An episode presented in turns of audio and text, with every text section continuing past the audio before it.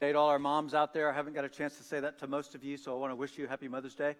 This Friday night, I also want to call attention to something that we are doing. Big event on Friday night, Saturday night, and invite people to come. And so this is concert night. There's something else we do. And we kind of worship for us is, is when we come and we sing some of the songs like what we sing, like what we've just done, and we just kind of camp out and just sing a lot of songs to our Savior. And, and no, that's, that's night of worship for us. But this coming Friday night is concert night, and that is a lot different than night of worship. That, that concert night for us is where we just take songs that are just out there on the radio and, and things that, that people are going to be familiar with, old songs, new songs, and we just kind of sing and just have a great time doing that. And the reason we do that is because we know that it's an easy way for you to invite somebody to come to Crosspoint with you, and it can be a first entry point for them to go, hey, wow, and that same band plays on Sundays when you're inviting me to come to church. And so it's just a great opportunity for you to invite somebody. And yes, we have those tickets, but we're not requiring tickets. Somebody doesn't have to have a ticket to come, but you can get your hands on one of those tickets at the booth that's out here, and you can use that to put in somebody's hand to invite them, and they'll go, oh, it's a ticketed event. It must be good. So that's why we do that. So just want you guys to know how you can be using that, leveraging that, and inviting people to come. Well, today we're going to finish up talking about out of the box. That, that, we've been looking at this whole idea of, of how we're all guilty of doing this thing called putting God in a box. And so we started this by looking at this idea of unboxing God. Because, see, what we do is we take our past experiences and our current understanding, and those two things causes us to put God in a box. Now, the shape of your box, the size of your box, it might be different than somebody else's, but, but we are guilty of doing this. And that, we do this. And, and here's the thing what I believe I, I believe even atheists will take and go, Yeah, I've got a box for God. That box is just a non existent box. Because what? Because that's what they're comfortable with. And it's what we do. We find comfort in whatever box, whatever size, whatever shape, whatever non existence of it that we want. We go, That's what I'm comfortable with for who God is or who God isn't. And, and, and I think that we all want God. I, I think even an atheist, they go, I, I want God. But what we want is we want God on our terms. That we want God to be what we want God to be. That, that we want to be able to take and, and we want to be able to put God away when we're going, hey, I don't need him and I don't want his input and, and I kind of got this one and I'm going to do it this way and, and I'm going to come. So I just need a small little box. I just kind of put God away but I want to kind of carry it with me because I, I, might run into something that I go, I might need God, and I want to kind of pull that little box out and invite God to come in to that situation. But God doesn't belong in a box. And what we did, we looked from the very beginning when we looked at Adam and Eve, and, and we saw how Satan brought influence in and said, Hey, I want you to start thinking of God much smaller than who he actually is, and brought in deceit and we started to shape up from Adam and Eve who God is and who God isn't. And it is different than who he actually is. Last week we looked at this idea. And, and this idea was one of these ideas like, oh, wait, wait, wait, wait, what, what, what is that? And it's this idea of disrupted goodness that we looked at how Jesus disrupted goodness. We looked at a few things that he disrupted. That, that Jesus, when he came and he was on earth and, and he was beginning to teach and letting us understand more about who God is, that he disrupted people's view of God. That, that, that, people had an idea of who God is and how we approach Him and how we address Him and what we think about. And Jesus completely disrupted that. In fact, when His disciples said, Hey, will you teach us how to pray? That, that as He taught them how to pray, He says, Pray like this our Father in heaven. Now, the in heaven part didn't, what didn't rock their world. It was this sense of our Father. I, am supposed to think of God like a Father, uh, an eternal, a heavenly Father. That was a disruption for how people viewed God. He disrupted what people thought about religion. And, and what they thought about religion was okay, so there's this behavior thing, and I need to behave this way. And when I behave this way, then I can get God's favor. And it's all about behavior and favor. And that's everything that I need to know about religion. And he disrupted that. That, that religion had this approach that said, hey, if you want to access God, you got to find a priest, and you have to go through a priest to be able to access God. And Jesus disrupted that. He says, no, I'm the high priest. And what I've come to do gives you direct access. It, and he changed people's thoughts about religion. What, what another thing that he disrupted is he disrupted people's hope in goodness. And we looked at this guy in our Bible that, that's referred to as the rich young ruler. And, and this rich young ruler was a professional do gooder. That, that everything that he did, everything good and everything right. In fact, that he couldn't even find a commandment that he was not living out to its fullest. And so he comes to Jesus and says, Hey, what must I do to inherit eternal life? And he ends up walking away with his head bowed, sad, as he leaves Jesus because he discovered that his goodness wasn't good enough. And that's what he wanted was just my goodness to be good enough to get me into heaven. That the only way that you and I that we're going to get to heaven is because of what Jesus did for us. And Jesus, he didn't suffer and sacrifice his life so that you could be a good person. It's not why he did it. He didn't suffer and sacrifice his life so that you could be, so that I could be a good person. That, that Jesus, he suffered and sacrificed his life so we could be a new person. So we could be new, that we would be a new creation in him. You know, earlier we just got to do some baptisms. And, and when we baptize, that, that one of the things that happens with those baptisms is that when we bury somebody into this water, it's like burying their old sinful self. It's burying the life of who they were before Christ. It's symbolic of that. It doesn't actually do it, but it symbolizes that. And then this coming to a new life, and they're glistening, and they're glowing, they're different. And it represents that this is my life, my new life in Christ. And that's why Jesus suffered and sacrificed his life, is so that you and I, so that we could be a new person in him. And today, what we're going to do is we're going to talk about find and seek. That we're going to talk about find and seek. I, I think that every single one of us in this room has a faith experience. That, that, every single one of us in this room, that we have faith. If you're watching this online, I think everybody has this faith experiences, faith encounter. That doesn't mean that everybody is a Christ follower. That doesn't mean everybody has a relationship with God. But everybody has an experience. Everybody has an encounter. Everybody has a sense to where they go, I know a little bit about faith. That, that some of the people that, that they go, hey, my faith experience, my faith encounter, it's, it's one more of heritage. It's one of, hey, there, there, was somebody as I was growing up, whether it was a grandparent, an aunt, an uncle, it was your own parent, whoever it is, that as you're growing up, that they had this belief in God and this belief in God that they had, they tried to pour into you and show you some things about who God was. And some of those experiences might be really good experiences, and some of those experiences in your life might not be so good. But, but everybody has this experience somehow. That would be a way that somebody has an experience, a faith experience. Another one's just religion. It's a sense of religion that, that, that you know, a lot of people grow up with a drug problem. A lot of people. And, and, and, they do. They grow up with this drug problem that, that, they look back on their life and they're like, yeah, I remember when I was drugged to church. You know, you didn't want to go, but, but you were drugged to church. You know, they made you show up and you were there and you know, you got the religion, you got the religious experience and you were there and you didn't really want to be there. And it's kind of like punching a clock. Okay, I, I went to church. Hopefully something good in my life will happen because I went to church. And that's your experience. Well, you just go. Well, why do I go? Well, that's just what you do. It's religion. And that's what some people's faith experience, their, their faith encounter is. So, some people's experience, their faith experience is going, you know what my, what my experience is? Is that, that my experience with faith is that people that have faith judging me for the faith that I don't have.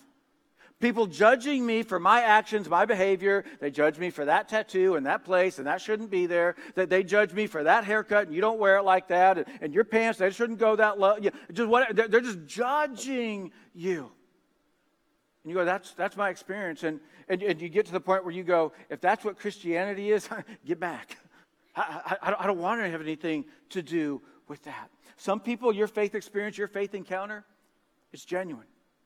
That it's this sense of that, that, that somewhere along the way, you just started believing and trusting what the Bible expresses through all of these writers of who Jesus is. And, and you started putting your faith, your trust in that.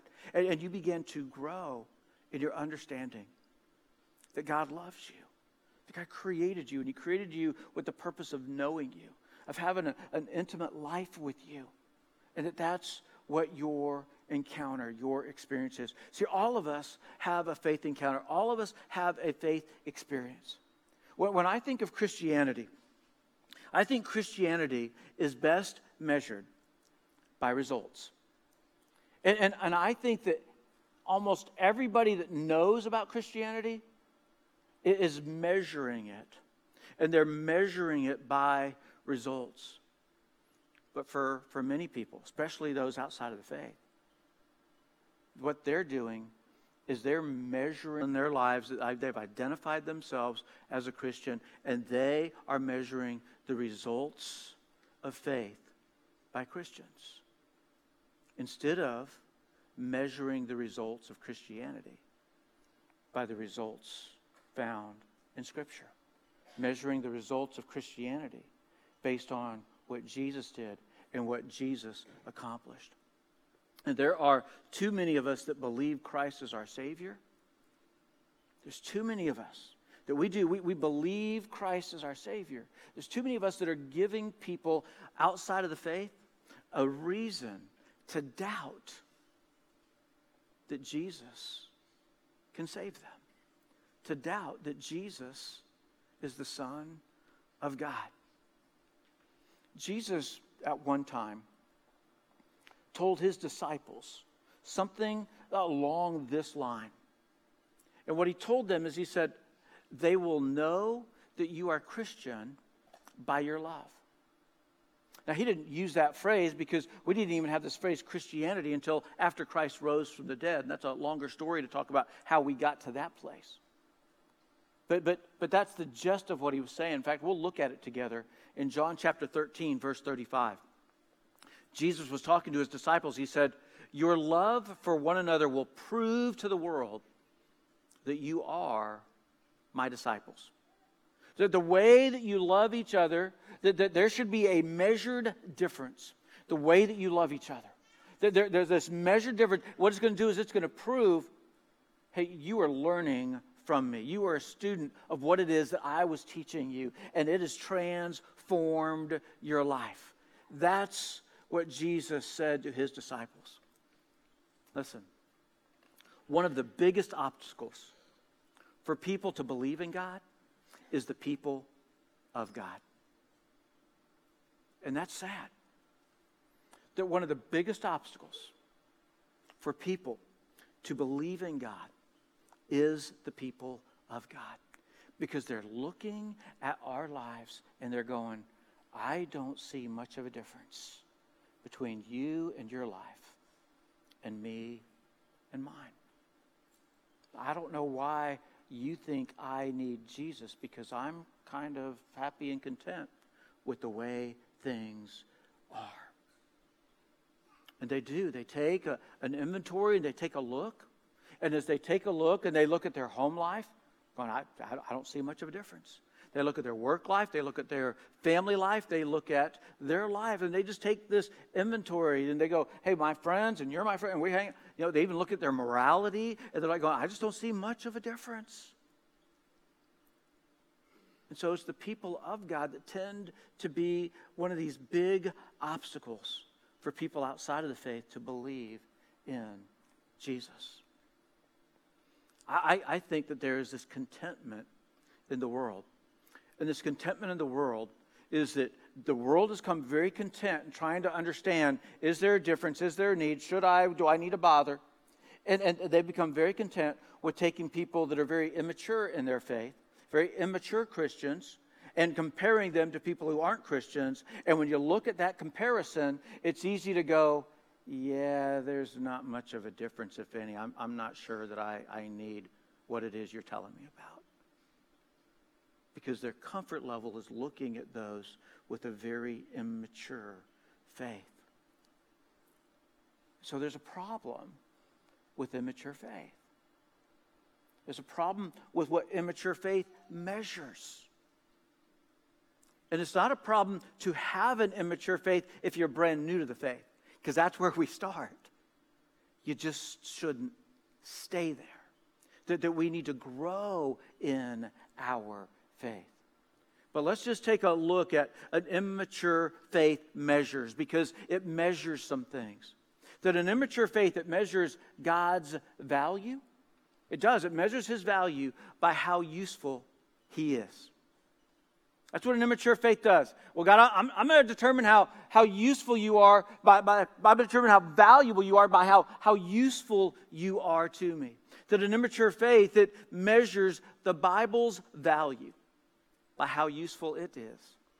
That an immature faith, it, it measures. It measures how useful prayer is, the, the, the value of prayer. It measures prayer's value by its usefulness. It measures church's value by its usefulness.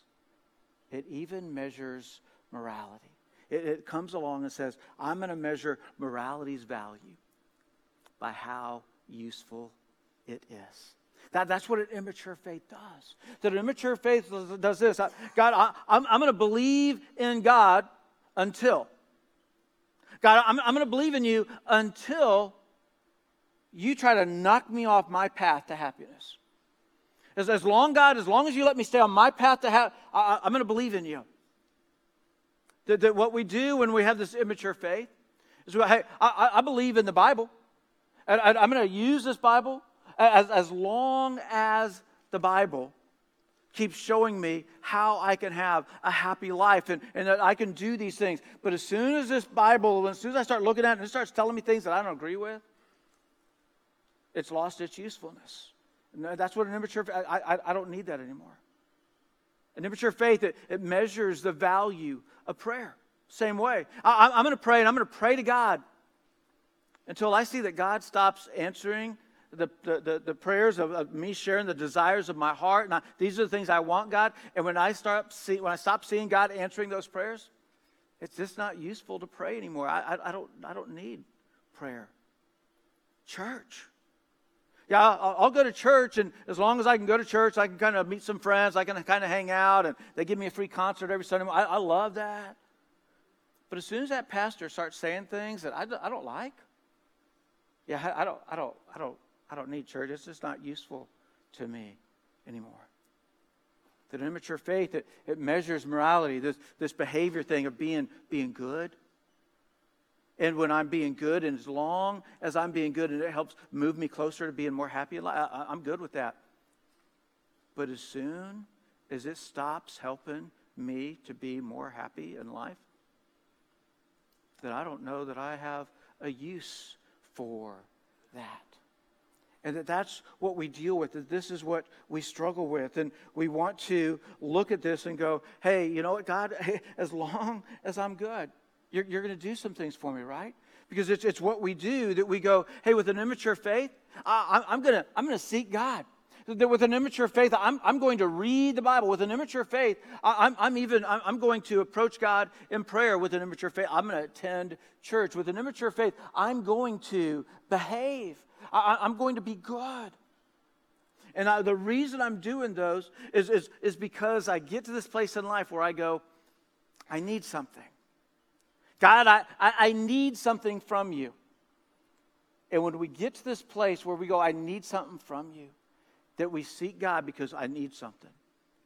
We, we start reading the Bible because, because we need something. We start praying, God, I, I, I need something. We, we attend church because we need, I, I'm going to start behaving because I need something. And what we do is we let this idea creep back up into our lives. And this, this idea creeps back up. And what we do is we become convinced all over again.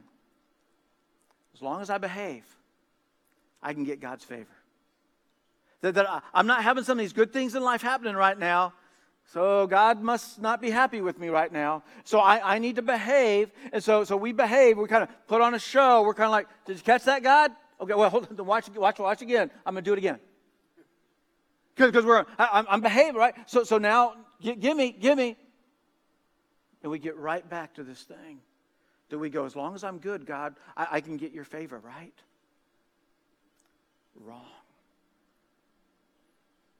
that there's nothing we can do to earn or to deserve God's favor. It's grace. What He just freely gives it to us. That He does this as a gift to us. But yet we live in a time where there's this thing out there, I, I call it consumer Christianity. And this consumer Christianity is this, this gimme, gimme, gimme, gimme. God, God, do for me, do for me, do for me. Consumer Christianity, is all about me. And consumer Christianity is convinced God exists to help me. That God exists to help me. Now, there is some truth to the fact that God helps us. There, there is absolute truth to that. But it is not the purpose of his existence. He does not exist so that we can get help from him. Got a target here. And I think that we all have a target with our life. We, we all have something that we're aiming for. And in this lifetime, there is this magnetic pull to us to make the target of our life a happy life. And, and that we go, that, that's my target. That, that's what I'm going to move toward. I, I want a happy life. And so the things that we do, the choices that we make, we do this thinking that's going to make me happier. I, have I've got a buddy that's going to help me out this morning. Introduce you guys to Ryan. Everybody say hi, Ryan. So here's Ryan, and, and, and Ryan, Ryan wants a happy life. And, because he wants a happy life, you know what Ryan's going to try? Ryan's going to try morality. He's going to go, you know, I, am I'm going to do some behavior things. I'm going to make some good choices because I, I believe that maybe that's the thing that's going to make me happier and get me closer to this target with my life that I want a happy life. That Ryan, he's going to, he's going to even go to church sometimes. Because, you know, if I go to church, if I go to church enough, I got to find that balance. I don't want to overdo it, you know what I mean? Uh, if I go to church enough, then that can move me closer to my happy life. In fact, there, there's times that, that Ryan, he even prays. And he prays about those things that are going to make him happy because he's pursuing this happy life. And he's praying because he's going, hey, these prayers should help get me closer to my happy life. He'll even take time and read his Bible on his own, thinking, hey, if I'm reading that, that should help me get closer to a happy life. And Ryan, Ryan goes, hey, and the more time I just hang out with God, the more time I just have God time, me and God time, that that's going to keep moving me closer to my happy life. And as long as that's working, he'll keep it up. Because, see, it's the value that he looks and he goes, I want a happy life. And, and because I want a happy life, I'm willing to do these things and try these things if they can move me closer to my target for my happy life. Then an immature faith that makes God's existence all about me. That, that it is, it, it's all about me. In fact, we even have adopted a happy life verse. We've got a, a happy life scripture verse. And, and, and, there are people that they don't even believe in Jesus. They don't believe that he's the Savior of the world, but yet they take this New Testament verse and they're like going, that's my, that's my verse. That, that, that you can see it, it, it, this verse, it's, it's in so many different places. That you can see it stitched on a uniform. You can see it written with a Sharpie inside of, a, of an athletic hat. You, you, you can see it on, on, a necklace of, of a pop star. You, you can see this. It, it's just all over the place. You can see it where a teenager would have it on a letter jacket. This is our happy life verse. And that happy life verse is found in Philippians chapter 4, verse 13. And it is. And, and you've got people that, that, that, that they're just not even convinced that Jesus, who the Bible claims that he is, but they're going, but that's my verse. And, and, and what is this verse? It's, for I can do everything through Christ who gives me strength. And it, it's, it's our verse. I, I can do everything through Christ who gives me strength. And you know what my everything is? A happy life. And so I, I can keep moving closer and closer to my happy life through Christ who gives me strength. Because Jesus wants me happy, right? We get people that become convinced of this, and they just have their happy life verse. And they pull this completely out of context of what Paul, who wrote this, of what he meant when he was sharing this. And yes, God does help people. But it's not the purpose of his existence. That God doesn't exist to deliver you to your happy life. That, that's not why he exists. He's not going, hey, I'm here to serve whatever you need so you can get to your happy life. It's not. So let's look in context and let's see what's going on here. I think that some of the things that, that make us happy break God's heart. And it's one of the reasons I'm convinced that, that God's not there to just dispense whatever it is that's going to make our lives happy. So, as Paul, and he gives us and he paints this whole picture, we're going to back up to verse 11. He said, I have learned how to be content with whatever I have. I, I, I don't need any more. I have learned to be content with whatever I have. then he unpacks it. He says, I know how to live on almost nothing or with everything. And I have learned the, the secret. I have learned the secret of living in every situation, whether it's with a full stomach or empty, with plenty or with little. And so what is what's that secret? The secret was this. I can do everything. That's the secret. I can do everything. What? Through Christ who gives me strength. Listen, there, there's a parenthetical thought that I want to give you in order for you to help make more sense of Philippians 4:13. And the parenthetical thought it goes like this: For I can do everything. Here's the parenthetical thought right here that matters to God. I can do everything that matters to God through Christ who gives me strength. I can do everything that matters to God through Christ who gives me strength. Our Bible doesn't paint this picture that God is just an advisor. It doesn't paint this picture that, that God's just a coach. It doesn't paint a picture that God's just a boss. It doesn't paint a picture that God's just a therapist.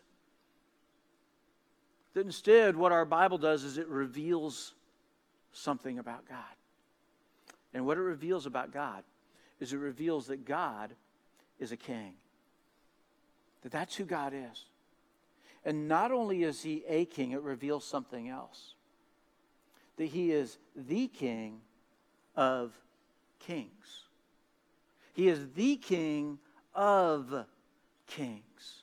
And when you understand what that means, the king of kings, that this is something that it indicates somebody's power.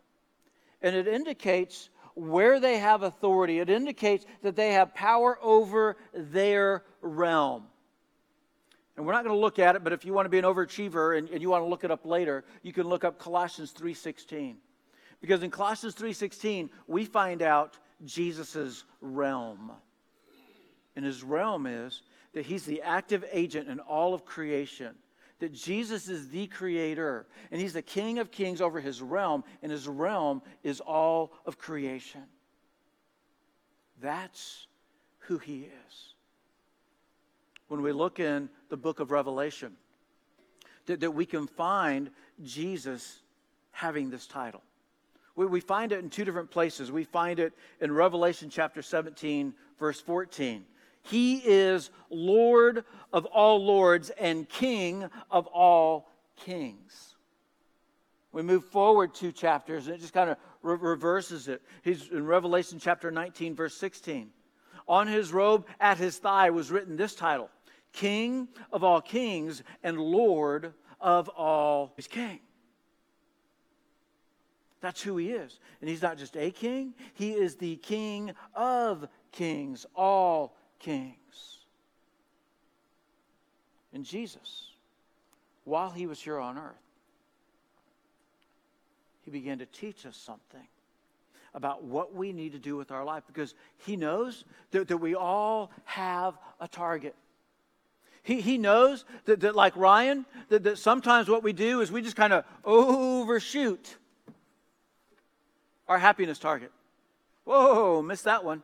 Thought that was what was going to bring me happiness. Thought that was going to last. Oh, man, that's, that brought a lot more heartache than happiness. We overshoot it. In Jesus.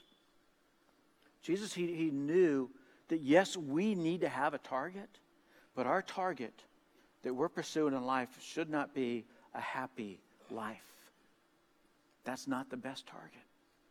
So let's look at what he said in, in Matthew chapter 6, verse 33. He said, Seek the kingdom of God above all else, above anything else that you would do. Seek the kingdom of God above all else and live righteously. Just a fancy way of saying live doing the right things and live righteously. And He will give you everything that you will, no, not want. he will give you everything that you need. Seek first the kingdom of God. He didn't say, seek first to live righteously. He didn't say, seek first to live being a professional do gooder. No, seek first the kingdom of God above all things. Now that you're doing that, now choose to live righteously. Now choose to do the right thing. And then we get a look and we to see, and He will give you everything that you need. See, when, when we make our target the, the happy life, there are two things I can guarantee you that you will experience if you make the happy life your target of what it is that you pursue. Two things, guarantee them. One, you will invite more stress into your life. Second thing, you will add more worry. That those are the two things that you invite in when you go, I'm making my life's pursuit about a happy life. And Jesus knows that it's not in our best interest. So seek first the kingdom of God above all else. Live righteously, and then He will give you everything that you need. Once you find God,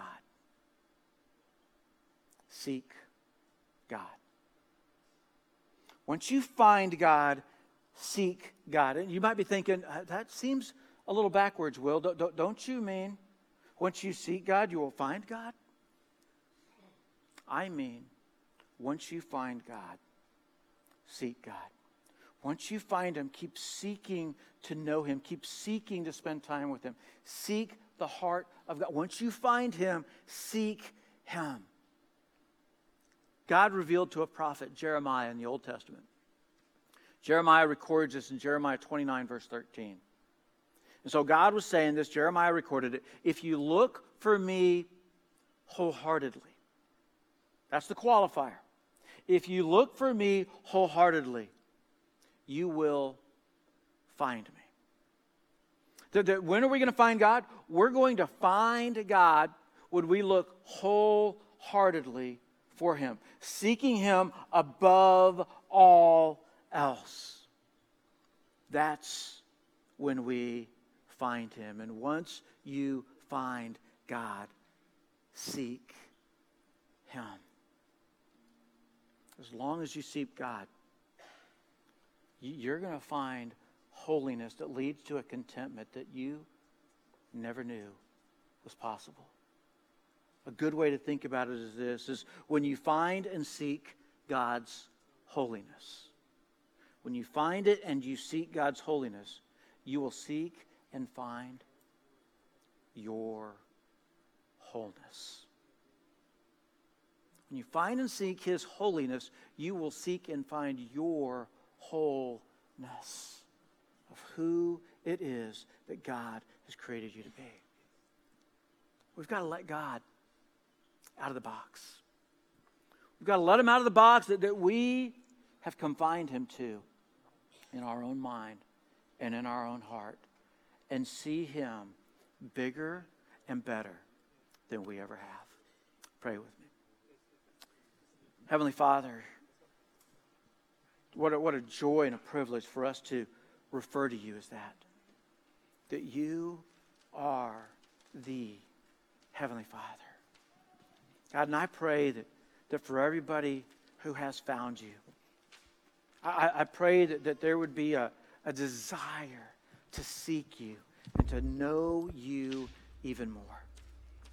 God, I pray that for those that might be here, might be outside of the faith, God, I pray that, that they would seek and they would find. But once they find, that they would return back to seeking to know you and know you in a way that is greater than what they've